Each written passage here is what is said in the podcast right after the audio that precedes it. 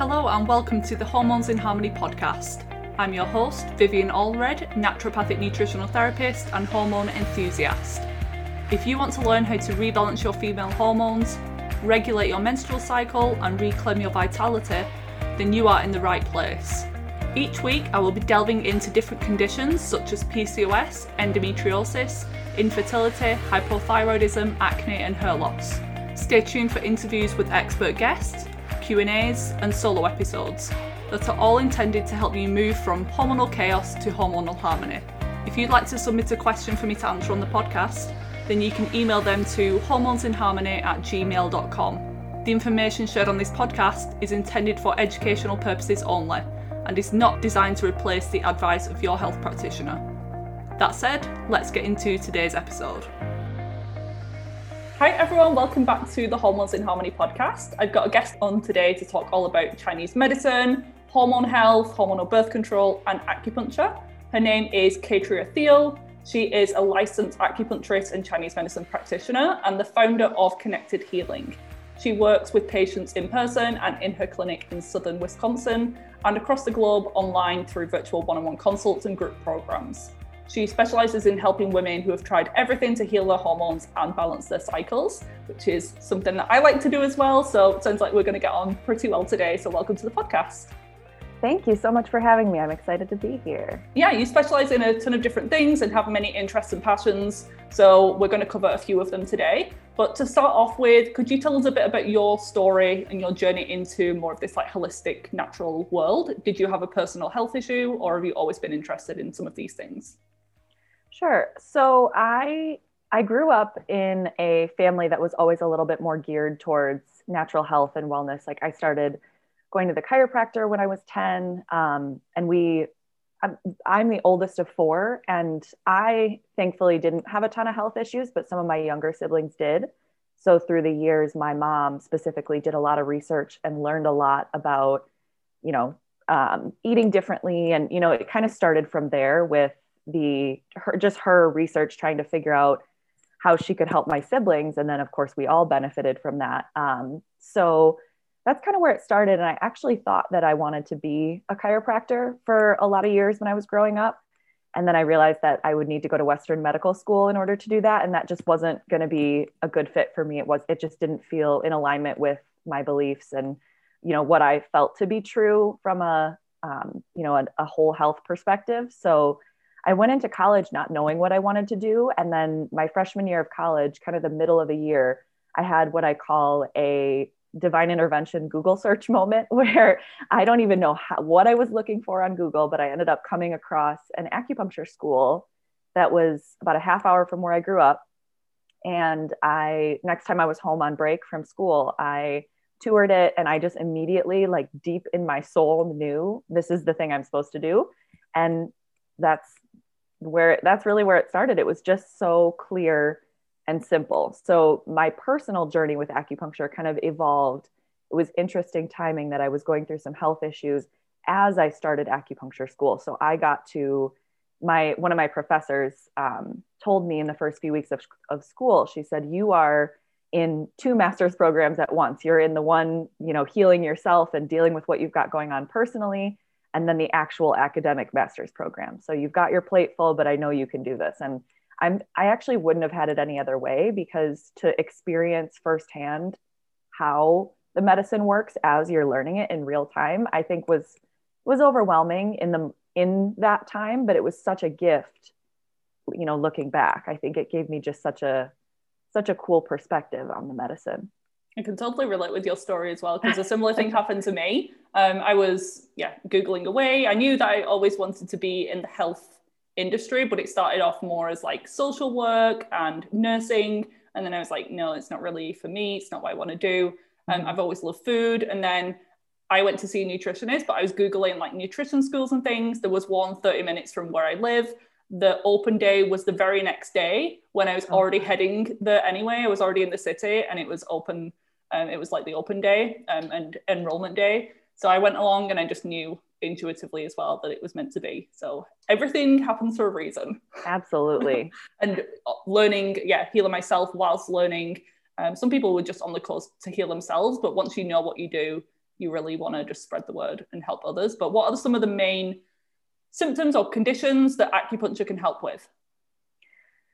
It's really it's really a systemic medicine. So for those who might not be familiar, it's it's really just a different Chinese medicine is really just a different way to look at the body as a whole. So I would say there are a few things that I wouldn't seek out Chinese medicine treatment for. Like if I break my arm, I'm still probably going to go get the bone set and get a cast on and you know those kinds of things, but I would say Chinese medicine really shines in anything that is chronic that Western medicine is having trouble figuring out that um, you know you're having symptoms that are kind of leaving you falling through the cracks uh, in terms of Western medicine, but that could be anything from you know a, a long-term pain condition to a digestive issue, hormone imbalance, and you know the, the symptoms that come as a result of that, fertility issues, uh, mental health. You know, really, I think it's because it's such a systemic medicine, you can heal multiple body systems at once and in conjunction with each other, which is the way that the body is really meant to be addressed anyway. And what is the science behind it? Like, what are those little? I'm sure people have seen the the little needles, and it looks very scary, but it's honestly yeah. not at all, and it's not painful or anything like that. Um, right. But what's the science behind it? Like, what are those needles actually doing?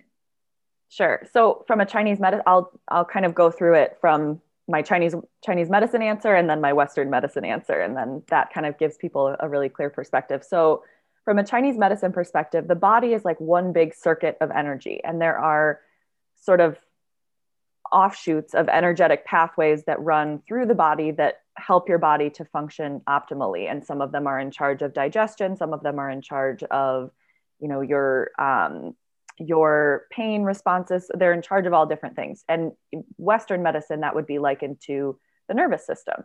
Um, so when when things are flowing smoothly, when that circuit of energy is running without interruption, without um, without blockage, without imbalance, the body is free from disease. But that's almost always not the case because of various lifestyle factors and just being a human in society the body is you know dynamic and things are always changing. And so when there is a blockage or a disturbance in the flow of energy within the body that will over time manifest itself as different physical symptoms. So acupuncture comes in and uses specific points along those energy pathways to sort of regulate and rebalance the flow of energy so that the body can be returned to its optimal function because in a perfect world the body should be able to heal itself. So we just kind of help it to get to a place where it can actually do that job and do it better than it might be able to do on its own.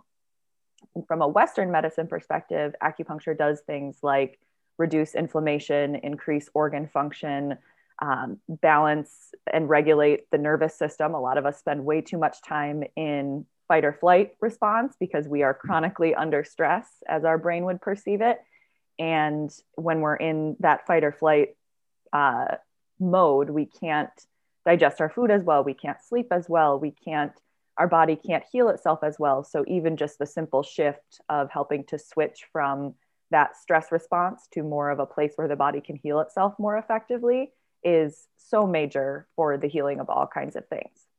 And obviously, it's effective just on its own. People go for yeah. acupuncture weekly or maybe um, more often than that in the initial stages. But um, is it even more beneficial if people also change the diet and take supplements and do other things, or can you get the results basically just doing acupuncture alone? I I am a fan of using as many modalities and making your um, making your healing plan as comprehensive as possible. So I think that's different for that looks a little bit different for everybody. Everybody's got a different amount of bandwidth that they can devote to their healing at any given time and everyone's body responds differently to uh, to various stimulus, whether that be changes in food, you know, acupuncture treatment, herbs. So I, on a case by case basis, I evaluate that with my patients and you know kind of decide what's going to be the what's going to get us over the therapeutic threshold in each specific situation.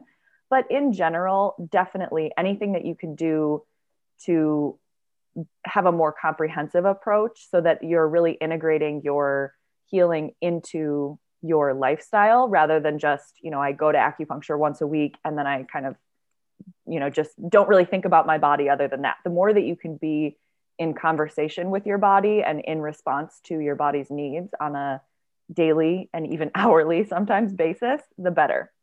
So that's what I that's what I try to encourage my patients to do. And like I said, everyone has a different bandwidth for that. So some people are more able and uh, ready to take that on in a in a deeper way and for some people it's just that first step it's that introduction which is no less important I mean, yeah, someone's in chronic pain, can't get out of bed or hardly right. move. They aren't going to be in the kitchen, like meal prepping and all of this stuff. So, yeah, maybe starting off just with acupuncture. And then as they start to feel better, maybe they'll be motivated to go and exercise and eat healthier. Um, exactly. And yeah, I, I did initially start off working alongside an acupuncturist doing the nutrition side of things. He specialized in fertility and hormone health, and he was getting amazing results just with him alone, just the just the um, acupuncture practice. But when we added in the the nutrition side of things and maybe just the baseline supplements, they were getting even better results. So yeah, independent um, to the to the person. But I mean, we have we get so many insults thrown at us these days with right. environmental toxins and GMOs and all of that. We want to just do the best that we can. Um, Absolutely. When we can. What about acupressure? How is that different? So acupressure, basically, there are many different ways that you can stimulate an acupuncture point. So the goal of stimulating an acupuncture point is just to achieve a therapeutic effect. And you can do that with a with an acupuncture needle. You can do that with simple pressure with a thumb and finger. You can do that with magnets. You can do it with you know electrostim there's lots of different tools that can help you get to that place of achieving a therapeutic result. So acupressure is just as it sounds it's the application of pressure to an acupuncture point to stimulate it for whatever effect the desired effect is and is that something that your clients or patients would do between sessions?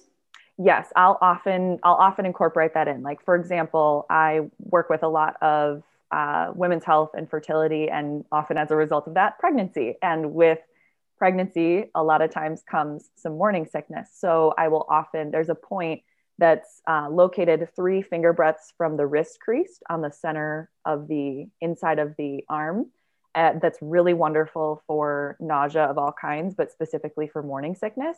So I will often teach my pregnant patients where that point is so that when the time comes that they're, you know, having having those problems in real time, they can't always be seeing me every day, right? So when they have that, they have a tool then that they can they can utilize in their own in their own time. And it's something it's something that's so accessible for anybody at any time. You always you always are where your body is and you always have a hand that you can be using. So you know driving to work or um, you know sitting in the middle of a zoom meeting in, in your day or wherever you find yourself you can always utilize acupressure which i think is what makes it so fabulous. And is this also what the emotional freedom technique kind of draws from? I don't know if you yes. eft tapping. Is that on yes. the acupressure points? It is yeah. There are specific points that are used. Actually when i first um, learned about it, I was watching a YouTube video of someone, you know, doing an, an EFT protocol. I was like, wait a minute, I know those points. so yeah, it absolutely, it's the same, those same points. And some of the, some of the points that are used are ones that are recognized from a Chinese medicine perspective as being incredibly powerful points for moving energy and moving, you know, emotional energy in particular. So that's why they're super effective for that. Yeah, I mean, the one on the wrist is a little bit more subtle than the like head tapping. You look like right. a bit of a crazy person if you were to do right, that in, yeah. in, the middle of in the middle of yes. the city centre. yeah, but yeah, it, it, that one. If anyone's wondering what we're talking about, you can Google like EFT, emotional freedom technique. That's often used to relieve anxiety and trauma and energy blocks. Um, but then there are specific acupressure points for like headaches and migraines and all sorts of things. Um, so you could learn that from um, a pra- practitioner. And I'm guessing as part, or I'm not sure, as part of your acupuncture studies, did you learn TCM, Chinese medicine, alongside of that, or did you do additional studying afterwards? That was all, it was all sort of rolled into one. So it started out, it, and this is the part that's so important. The the finding and utilizing of acupuncture points really isn't the hard part. I mean, you could tell, like I like I said, I can just instruct someone in a few minutes to find an acupressure point and stimulate that. But the the real value of the medicine is understanding the is understanding the interplay between the organ systems within the body so that you can then choose the right points. So the foundation of my mm-hmm. training is in, you know, the Chinese medicine uh, perspective on how the body operates in, you know, in in relation to itself and in relation to its environment, and that is so so crucial. And I have had another episode with I don't know if you know her, Kimberly Kelly. Um, episode number no. 58 she does i think similar to what you do and um, so if after listening to this you want to learn more about acupuncture chinese medicine then definitely tune into that one i'll link it in the show notes but can you give your overview of like the five elements and how they kind of interact with each other in case anyone hasn't listened to that episode? Sure. So five element theory is so it's so cool. It is this idea that there are five elements that exist in all all living things in in the environment in our our own human bodies and in everything that exists around us that govern our behavior, our health, our relationships. So it can be it's this lens that you can look through uh, to understand not only health but also the like what's going on in the world around you and even relationships which is so cool. I work with a lot of uh, a lot of parents and children and a lot of times we will talk in terms of the five elements you know what is the relationship between parent and child and where where can things be adjusted so that we can harmonize the relationship. So the five elements are wood, fire, earth, metal, and water. And there are organ systems that correspond to each of those elements. And there are, um, you know, foods and uh, sounds and seasons and all all kinds of things that correspond to each of those organ systems. So it's when you when you can understand that, you can integrate the sort of therapeutic nature of nature into your into your lifestyle in a, in a really beautiful uh, and comprehensive way.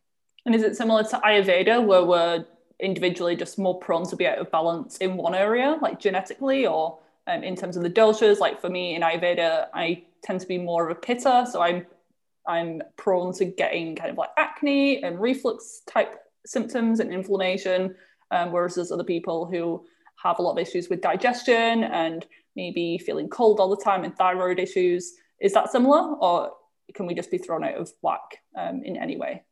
It's totally it's totally similar to that. I, that is, like I said, it's it's this lens that you can look through to understand your body in a new way. So when you know that you are like your dominant element might be earth and that's how you you know that's where that's where a lot of symptoms might show up for you so like an earth type person might have might experience digestive issues they might experience uh, uh, issues with their energy levels they might experience and it can it's it's this really cool it's this really cool way to understand and say okay because this is because this is my in my nature because i have this sort of earth dominant um, you know body type or you know internal compass I know now that I need to support that element specifically as I go through life so that I don't develop some of these um, some of these health issues that would that would happen to an earth element dominant person. Do they have like opposing elements? So would yeah. like fire or something eating more like warming fiery foods help? Absolutely. So there's um there's a the charts. There's some good yes. charts, isn't there, on Google? Absolutely, yeah. There's the, it's called the five element star, and there's there are um, there's a mother child relationship where each uh, element is nourished and uh, it's sort of a system of checks and balances where they they keep each other in check. So um, wood nourishes fire, fire nourishes earth, et cetera, et cetera. But then if earth becomes deficient or you know is is out of balance that will affect all the other organ systems as well so absolutely you can use the medicine of the other organ systems to help bring another into balance Yeah, that would make sense to me. And I think your approach as well with hormone health, even though we say that we specialize in hormones and periods and fertility, that's really like the tip of the iceberg. We want right. to look underneath, like supporting the gut health first and the liver detox and the nutrient levels. So that kind of feeding into each other, not just focusing on the, the problem. Right. Indirectly, you will be doing that, but just fixing the body as a whole. Absolutely. And speaking of hormones, what is the um, TCM or Chinese medicine view of hormone imbalances like what is going on internally so like you just said it's really it's really layered um, and it's you know it's that way because the body is this complex system of organ systems that are all in this uh, sort of conversation of checks and balances with each other all the time so there are from a from a chinese medicine perspective we're often looking at the kidney organ system which is the foundation of our vital life force energy and governs a lot of our reproductive function and hormones. And then oftentimes we're also looking at the liver, which is in charge of uh, moving the energy and blood throughout the entire body. And it, it responds really negatively to stress in that it becomes um, you know stagnant and overburdened and stress as a as a category stress can look different for every individual but um, so there we see a lot of issues in terms of hormone health. We see a lot of uh, PMS type symptoms and things like that coming up. And then we also look to the spleen, which governs digestion in Chinese medicine. So there's the foundational hormone and reproductive function. There's the liver piece, which is all about how is how is your body responding to stress and how how well and how smoothly are ener- is energy and blood moving through your body and how how well is your liver organ system functioning? How much how much stress is it under? And then the spleen we're looking at digestion. So there's those are some of the common layers that will show up. And again there can be others looking at specific individuals but those those three are pretty much always involved when there's a com- when there's an issue with hormone health. Someone might be confused when you say kidneys and spleen like you never hear of those but they sometimes have different meanings don't they? Right. So i'm not necessarily talking about your western kidney as you would think of it. I'm talking about specifically the kidney organ system from a chinese medicine perspective. So if you were to go to a chinese medicine practitioner and they said you know there's we're working on some things with your liver and we're working on some things with your spleen that doesn't mean that you would go to a western doctor and have them you know run labs mm-hmm. and tell you that you're in liver failure. It's not it's not that at all. It's looking at it's really looking at the what comes before you get to those places. A lot of times chinese medicine can detect things sooner before you get to the sort of emergent place where western medicine can come in and help like a heart attack or you know liver failure or things like that you can catch it sooner because you're looking at these subtle the, these subtle symptoms and what they what they point to in the body rather than you know waiting for waiting for your waiting for your symptoms to get to a place where they explode. Yeah you're never going to hear your doctor saying that you've got a spleen chi deficiency. Right. Right. Not going to happen. Um, and in terms of chinese medicine uh, and it's probably different um, with everyone depending on what the hormone imbalances is what element is out of whack based on symptoms. But is there any general recommendations for diet and nutrition, like foods to minimize, foods to increase when it comes to hormonal health specifically? Absolutely. One of the baseline things that I always tell women uh, when they're working on balancing hormones, and this is in direct contradiction to what diet culture would tell us, right? We think um, we think we think of healthy foods and we think of like you know raw salads and you know smoothies and acai bowls and things that are generally cold and actually from a chinese medicine perspective actually a lot harder to digest so like we talked about there's usually if not always a digestive component looking at the spleen and how it's interacting with the other organ systems in uh, in the conversation of hormone health there's usually always that piece. So by addressing the uh, by addressing digestion, you're affecting downstream how how your hormones play out throughout the month.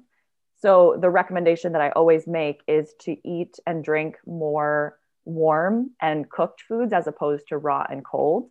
You can think of cooking as a, a, a degree of pre-digestion and you lightening the load on your digestive organs. So anything you can do to make your digestion uh, go go more smoothly, that's going to increase nutrient absorption, which is going to uh, which is going to affect your hormones downstream. So that is that's like the the easiest to me. That's one of the easiest things to change is to start you know not having ice in your water anymore not drinking iced coffee maybe and um, you know having some having some type of a warm cooked meal especially at breakfast. You want you know you want to stoke the digestive fire specifically at the beginning of the day to set the tone for the rest of the day.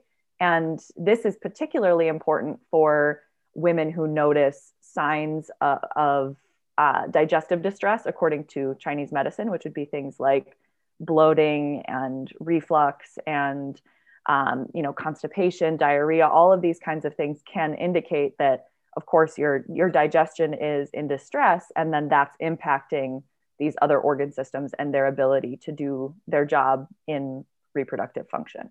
Yeah because digestion i think is like is it 40% of your daily energy energy expenditure? So once right you, and that's huge. Yeah take the pressure and the load off your gut it has more resources to heal and kind of clean up any damaged cells.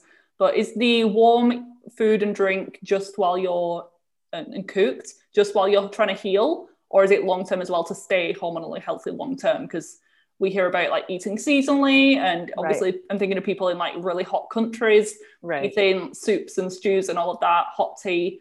Can we eventually work towards eating more salads and things or is it best to um, primarily do cooked and, and warm foods so this is where chinese medicine is so cool because again you're always in conversation with your environment so if you live in, let's say, Alaska, where it's cold most of the time, your nutritional, your the thermic nature of your food, whether whether most of your foods are warming or cooling in their effects on your body, would need to be at a different balance than if you live somewhere where it's warm the majority of the year. So when you're in the acute phase of healing hormones, you're looking more specifically at your internal pattern and your like your specific individual uh, you know pattern of disharmony and working to working to regulate that.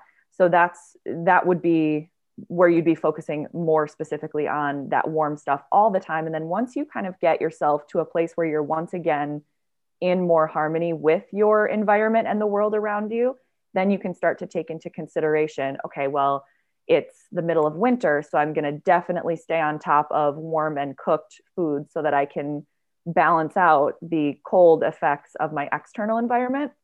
And then as the weather starts to warm up, you can start to introduce more more salads, more, you know, cold or raw foods. So it's just first getting first getting to the bottom of the um, of the of the issue that's causing symptoms for you. And then you can start to as your body is able to be in in flux with the changes of the seasons and things like that then you can really start to take that into account. So long term exactly what you said you can you can use your um, you can you can use your environment to help you inform the choices that you're making with your diet which is really cool. So there's not like one diet to stick with forever. It's right. all about yeah. being adaptive right. Humans are humans are dynamic as is the world around us and the best in my opinion there's no magic bullet diet. There's no one way that works for everyone. And the best thing that you can do is learn how to understand the messages that are coming to you from your body and understand how your external environment is impacting your body and put those two together and say, okay, because of these factors and these factors, it's going to serve me really well in this season of my life to eat this way. And then when the weather changes or when I've, you know, done, uh, when I'm noticing that my symptoms of digestive distress are are dissipating, then I can start to bring in, you know, some other foods and just being in conversation with your body in that way is really the key, I think. Yeah, listening to the symptoms as messages right.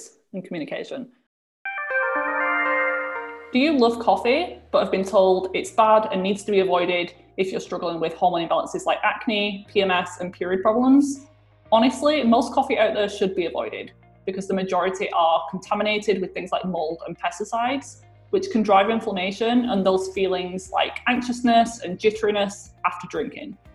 But what if I told you there was a coffee option that tastes great, is organic and mold free, and also provides healing properties from reishi mushroom spores. Enter Organo King Coffee, my latest obsession. I didn't drink it for years because it would always wreck my sleep and leave me feeling like an anxious mess. But King Coffee does the exact opposite. Don't worry, it's not one of those fake coffee alternatives made from herbs. And if you've tried other mushroom coffee brands out there, I promise this one actually tastes good and is way better and provides so many more health benefits. If you haven't already heard of the benefits of reishi mushroom or Ganoderma, then let me give you a quick overview. It's known as the king of medicinal mushroom family due to its superpowers such as supporting healthy immune balance and being an adrenal adaptogen. This means if your immune system's overactive due to autoimmunity, or suppressed because of things like chronic infections, and you're not really sure if your cortisol levels are high or low, the reishi can help to balance things out and it promotes homeostasis within the body. It's also antibacterial, antiviral, antifungal, anti inflammatory, pretty much everything that we want from a product. Because of its potency, I'd recommend starting slowly if you're someone who's struggling with more complex chronic health issues or is sensitive. If you're thinking, why can't I just take a reishi mushroom supplement? Good question. Organo use a patented process to gently crack the inner and outer shell, offering 99% bioavailability of the reishi mushroom spores. I also explain this as being like the differences with probiotics. The regular Lactobacillus, Bifidobacterium options that we can all buy readily in health food shops have some benefit, but nowhere near as much as the spore based probiotics that I use all the time with clients. Wanting to give Organo King Coffee a try for yourself? Visit vivanaturalhealth.myorganogold.com. This will all be spelled out and linked in the episode show notes and also my bio link on Instagram. I really hope you love it as much as I do, but now let's get back to the show how does one know if um, hormonally they're in a good place? Because I think so many women think that PMS is normal or that they're bloated every day and that's just how it is. Um, how do how do we know when we're actually in a pretty good place and, and, can start to change the diet a little bit? What are some signs, like good signs to be looking for, and maybe some not so good or not normal, but maybe common signs? Right. So you're exactly right that most women have. I, we're sort of indoctrinated with this belief from a very young age that being a woman is inherently about suffering. You know you have you get your period and immediately everyone's like oh well now you're gonna you know you're gonna be miserable for the next 30 40 years of your life. Have fun with that. Um, so we really have to unlearn that because that's not that's not the truth at all. What's true is that the uh, women's health is cyclical and when you're able to be in conversation and work in response to the cha- the cyclical changes that are happening to within your body and in the world around you throughout the month your period and your cycle as a whole can really be symptomless. Pms and like you said bloating irritability um, you know mood swings all of even like hormonal acne that comes around your period all of these things are signs that the body is struggling a little bit to stay in rhythm with the cycle so, what would actually be what would be common is, you know, we think that the that the PMS we experience, the mood swings, the anxiety, the depression right before whatever it looks like for you, migraines, headaches, etc. We think that that's normal, but it's just so common. And what would be considered a what would be defined as a normal cycle from a Chinese medicine perspective would be one that is generally symptomless and painless and really um, just gentle and flowy like easy doesn't need to have time off work don't need right. to be reaching for painkillers um, a little more effort goes into it like packing tampons or pads and maybe you are a little bit more tired than usual but it shouldn't be an extreme fatigue where you right. can't get out of bed there are right. symptoms that fluctuate with our mood and our productivity and we can kind of use that as our superpower um, but yeah it shouldn't be any of that. And we're, I think we're both proof that it can be pretty easy time of the month. It's not the, the monthly curse like we're taught. Right. And just like you said, there's de- there's a degree of shift within the body that is normal. And I think that, you know, for example, like on, on day one of your period, you might notice like a 10 or 15% decrease in your energy level. And that would be something for you to honor rather than, you know, eh, eh, rather than be concerned about. But if it's like a 60 70 80% decrease in your energy level that's where we're getting into symptom territory so with with the with the body being cyclical things will change and you can learn what is normal and it's that degree of symptom change i feel it, that really can be helpful we don't the, if we set the expectation that we are we're going to have like you know just this flat line same ever feeling the same every day that's just it's not realistic for humans and specifically not for women mm-hmm. because of all of the hormonal changes that are happening throughout the month but you,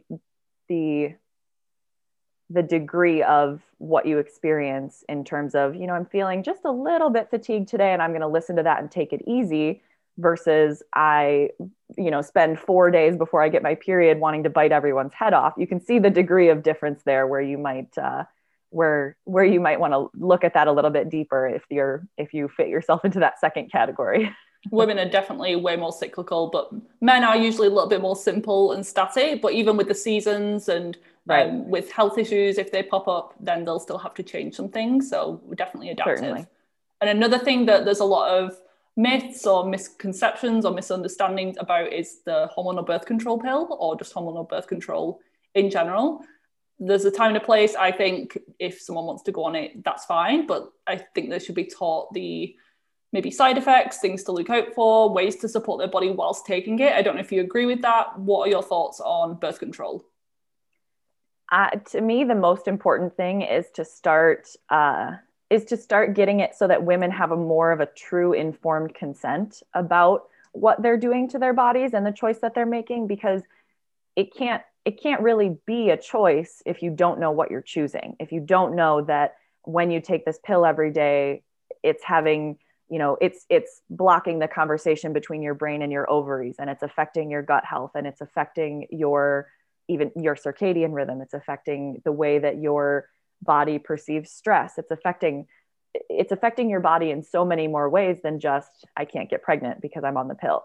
So I agree with you that if if someone if a woman chooses that they, it absolutely should be a choice and you should have you, you should have the opportunity to choose that if it feels like the risk benefit is worth it to you but unless you actually know what the risk benefits are how could you ever make that choice in an informed way and i think you know probably this is the same for you every single day i see and hear women saying if i had known what this was doing to me, I never would have chosen it. So that's a pretty clear indicator that there's widespread uh, disinformation, misinformation, and lack of informed consent about hormonal birth control and what it's doing to the body. And to me, that is that is the root of the issue. Because if women don't know what they're doing to their bodies, there's just no uh, you know that's just not a good place to be for any of us mm-hmm. and what would you recommend to someone who doesn't want kids now or ever but yeah doesn't want to get pregnant but doesn't want to take the pill maybe they're on it now but they want to come off and they're scared or maybe they they've been considering going on some sort of hormonal birth control but after listen, listening to this conversation they realize maybe it's not the best option what other options do they have there you have more options than you think is the first thing that i would say a lot of times you know hormonal birth control is what we hear about, what we what we know about, what's talked about. But uh, there are other options, namely the fertility awareness method is a is a huge one.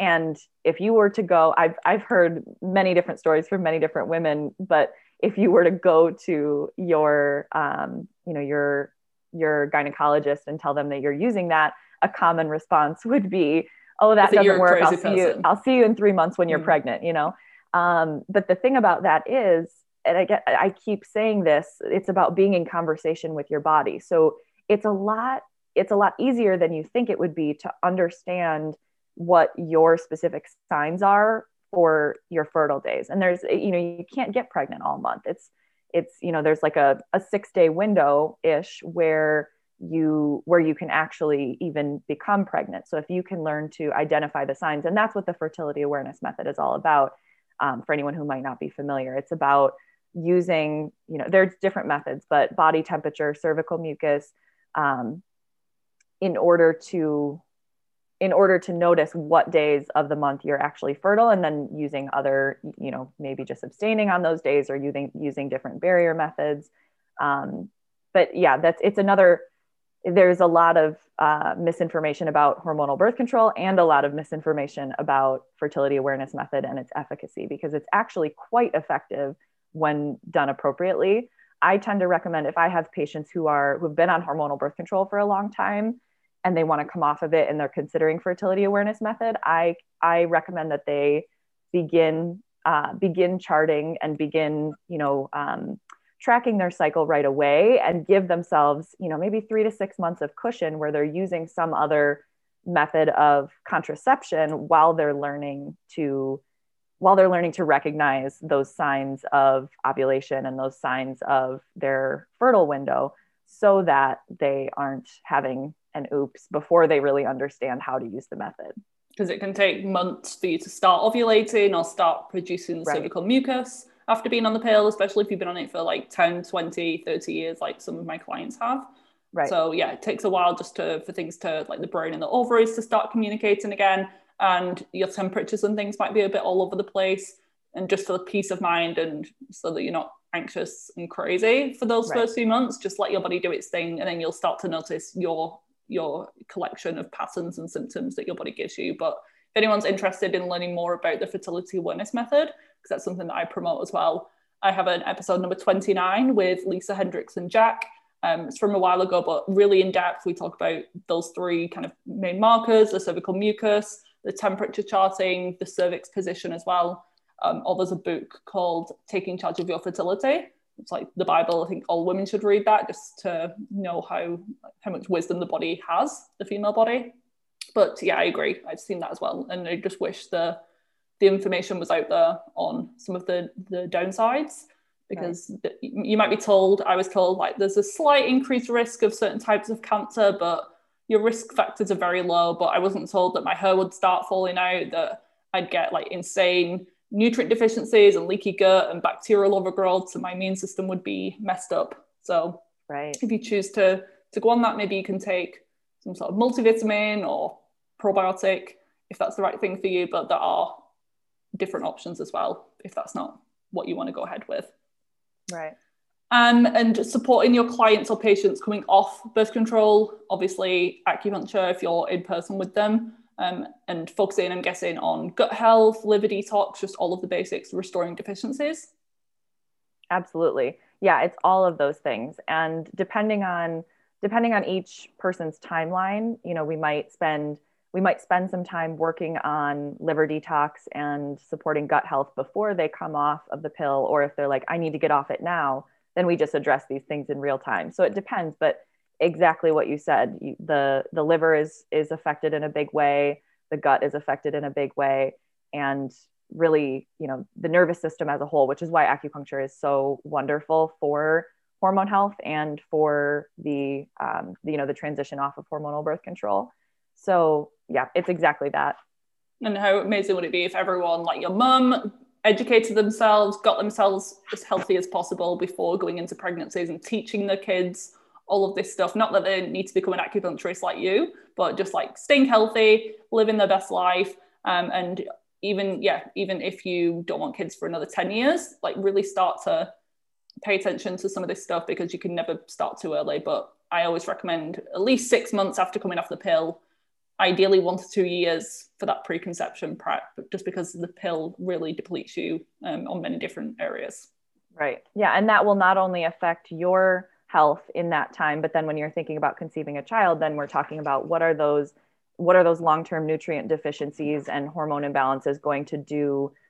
Uh, what effects are those going to have on the health of you know the child that you're conceiving? And you want of course it's easier i think for a lot of women to prioritize their children's health even from the moment of conception. So that is often the motivating factors like you know i of course want to have a healthy baby so what can i do? And you're exactly right it can take you know six months a year two years to really make that uh, really like level the playing field again from that that place of deep deficiency as a result of long-term uh, hormonal birth control use so if you're going into pregnancy already like 50 60% in terms of vitality, it's just going to drop drop even more. Maybe your diet's not going to be the best because of um, food aversions, sickness, right.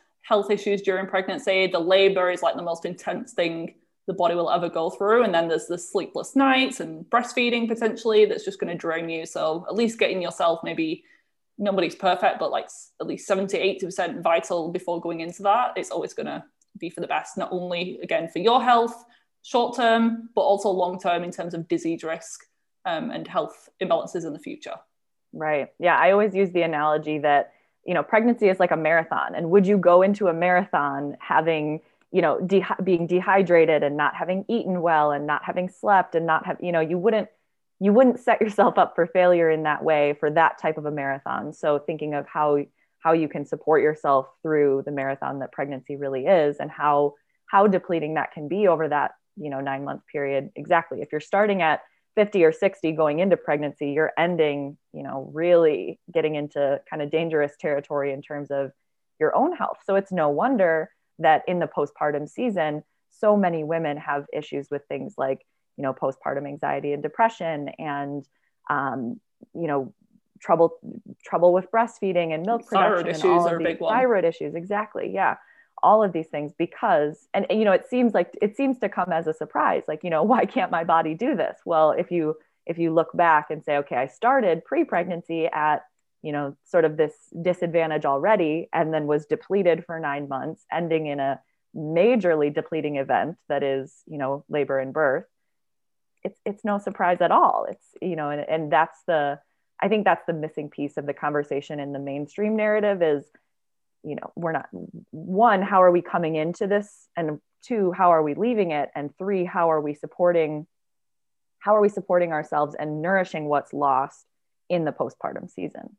And for you as a mum uh, am i right? You're a mother of one yeah yeah. Yeah? Do you have any tips for anyone who's currently pregnant or maybe new mothers just on like what you've learned and how to stay healthy um, with the short amount of time yeah. the energy that you do have yeah, absolutely. I think to, I Chinese medicine has this uh, this concept in the postpartum period called sitting the month, and it's actually like you know a thirty to forty day window where when you're when you're newly postpartum you your only job is to nourish baby. People are making you meals. People are you know doing all of your household chores. And you know everything is done for you except for recovering and taking care of baby and so it's not I, I certainly wasn't able to do that to, to that extreme. Like i you know I, I had to go back to work and you know various other things but i was as conscious as i could possibly be about prioritizing sleep and prioritizing proper nutrition. And there's a great book um, the first 40 days it's called. And that book if you're if you are pregnant or are thinking about becoming pregnant and you're wanting to look ahead to how you can nourish yourself postpartum that's a really beautiful book uh, to get uh, to get into so that you can start. The the key thing for me was really being gentle with myself. And i don't think we i don't think we hear enough about that as as a whole but especially in the postpartum season because it's all about baby but you're a person too and you can't take care of baby if you're falling apart. So like i said prioritizing sleep prioritizing nutrition prioritizing my own mental health. I made sure because I've watched so many women struggle through that time. And don't get me wrong, it's a it's there are moments of struggle no matter what when you're a new mom, but making sure that those things are at the forefront will make it a lot easier for you. Yeah, that's really important. And this kind of ties into I always end the interviews with a few questions for my guests. So the first one was something that you do. I'm not sure how old how old is your child now? She's 3. Okay. So, what's something that you do daily now to just keep your hormones in harmony? I still prioritize sleep above all else because if you're not sleeping, you you can't really do much to outweigh the the basics sleep nutrition things like that you can't out supplement poor sleep you can't out supplement you know eating foods that are um, you know causing problems within your body so to me that's the most important thing and that has looked different over the course of the last three years, but always prioritizing sleep and always prioritizing the food that I'm putting in my body because basically everything everything goes downhill if mm-hmm. those two things aren't there. So that's that is that is the thing or the two things I guess that I am super vigilant about and that are non-negotiable for me and they have to be as a as a mother as a business owner as someone who takes care of of other women every day. I, I need that and we all need that. And so making that that would be my my advice. Make that your find find those couple of things that are your non-negotiables and be absolutely vigilant about them. I'm sure it seems like feels selfish in the moment, but it's ultimately more beneficial for you, your career, your family. Um, you can't pour from an empty cup. That old saying, exactly. but it's totally true. But with Absolutely. sleep and you, is it more of like I need this many hours, or is it I have this many hours? I'm just going to do the most that I can to get into the deep phases of sleep. Have you noticed a difference with those? I I think for me, I know I am not a person that can function on.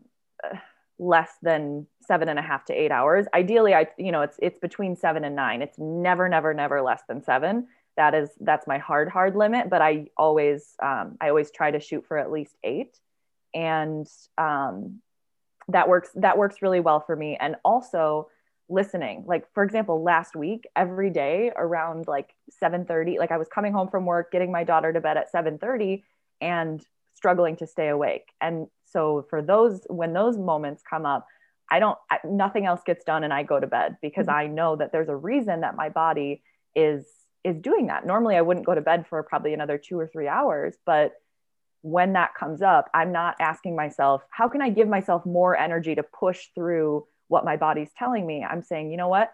There's a reason for this. I may not completely understand it. Like it didn't totally make sense to me why i was so tired last week but you can't always know. You can't know if you've been in contact with a pathogen that your body's trying to fight off, or if your allergies are flared up and your immune system is working on that, or whatever the case might be. Um, so that so I have that benchmark of somewhere between seven and nine hours, but also above that, listening to my body. So if I need 10 hours one night, I'm going to let myself get it. If I need 10 hours for a week, I'm going to let myself get it. And that is there's I can't think of anything that would be more important for me and, and for most for yeah, most people. Is honestly most people. Um, right. Even if they don't think that they have sleep issues, maybe they're tossing and turning all night, they're getting up to go to the bathroom multiple times, they're waking up still tired. That's a sign that you haven't had good quality sleep, even if you've been in bed for nine ten hours. Right. So absolutely. you can still be sleep deprived. Yes.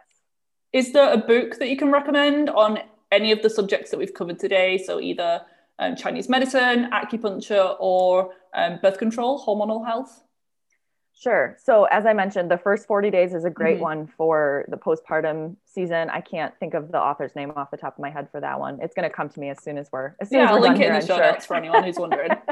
um, but another one that's great is uh, Beyond the Pill by Dr. Jolene Brighten. That's a really fabulous book. If you're in that place where you're like, okay, I am considering going on hormonal birth control, or I've been on it, or I'm considering coming off of it. Basically, if you have any questions around hormonal birth control and what it might be doing to your body, or if you have a child who is of the age where you know they their doctor might be recommending that, you can you can learn you can get true informed informed consent from reading that book. So that's one that I would highly recommend.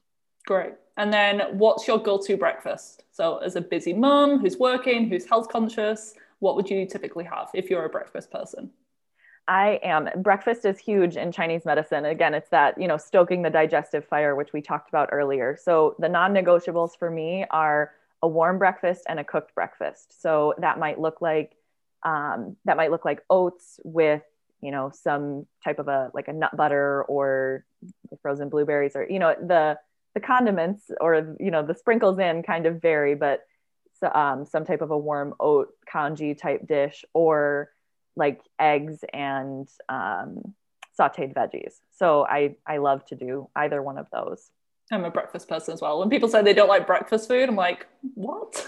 right. Yeah. but it yeah. doesn't need to be like a specific breakfast food either. I'm sure like Chinese medicine, they promote like just eating, people have soups and things or fish yes. or meat in the morning. And that could exactly. be one of the best things that you could do. Um, definitely over having a bowl of cereal first thing. Oh, yeah. Right. I try to prioritize with breakfast, making sure that, you know, there's protein, fat, fiber, all of those components are in there. And from a Chinese medicine perspective, foods that are spleen nourishing. So that'd be warm and cooked, and then whole foods, really. And then, very last question before I let you go is where can people find more from you online? I'm not sure if you're working in person with people, if they're in the same state as you or living locally, or I know you do online work as well, so it doesn't really matter if they're not nearby. Just so you can plug plug where they can find you. Sure. So I hang out on Instagram the most. Uh, my handle is at Connected Healing Catria. I'm on there. I talk on stories just basically every day, and I'm most active on there. I am also on Facebook as well. Um, my I my clinic, if you happen to be local, is in southern Wisconsin, and I am taking new patients there. I'm about to reopen my online availability for virtual clients as well. I uh, just moved over the last few months. I transitioned to a new clinic space, and so I I had to had to draw the draw the line and close my virtual books for a while so that I could take care of myself while I was making that transition. But I'm ready to open that back up in just a week or two. So that's coming. So Instagram is a great place to start, and then from there you'll find links to my website and all all of my other places where I share information. Yeah, you make really good reels or TikToks, videos, Thank like you. short little snippets. I really enjoy them. Um, and you. it's great to connect with such a like minded practitioner as well. So I want to thank you again for your time. This has been fun. Yeah, thank you. I yeah, so much fun. I was so happy to be here. Thank you so much. I really hope you enjoyed this episode. If you did and you would love a free copy of my hormone friendly recipes guide, please leave me a rating and review, and I will email you a copy as a thank you gift. All you need to do is screenshot your rating and review and send it to me at hormonesinharmony at gmail.com. This guide contains delicious gluten, dairy, grain, and refined sugar free recipes, and all the meals contain specific hormone superfoods. Don't worry, there are no boring salad recipes included. Come and say hi over on Instagram at Viva Natural Health, as I share a ton of free content every day and you can get to know more about me and how I stay hormonally healthy. If you haven't already, check out my website, vivanaturalhealth.co.uk, for my blog and many free guides which cover everything from clearing acne to gut health and hair loss. If you're ready to identify and address the root causes of your hormonal issues, whether that's acne, PMS, PCOS, hair loss, or problematic periods, take that first step today and apply for an enrolment call on my website. We'll use this call to discuss the steps that you need to take in order to achieve hormonal harmony and how I could help you get there. See you back here next week for another episode.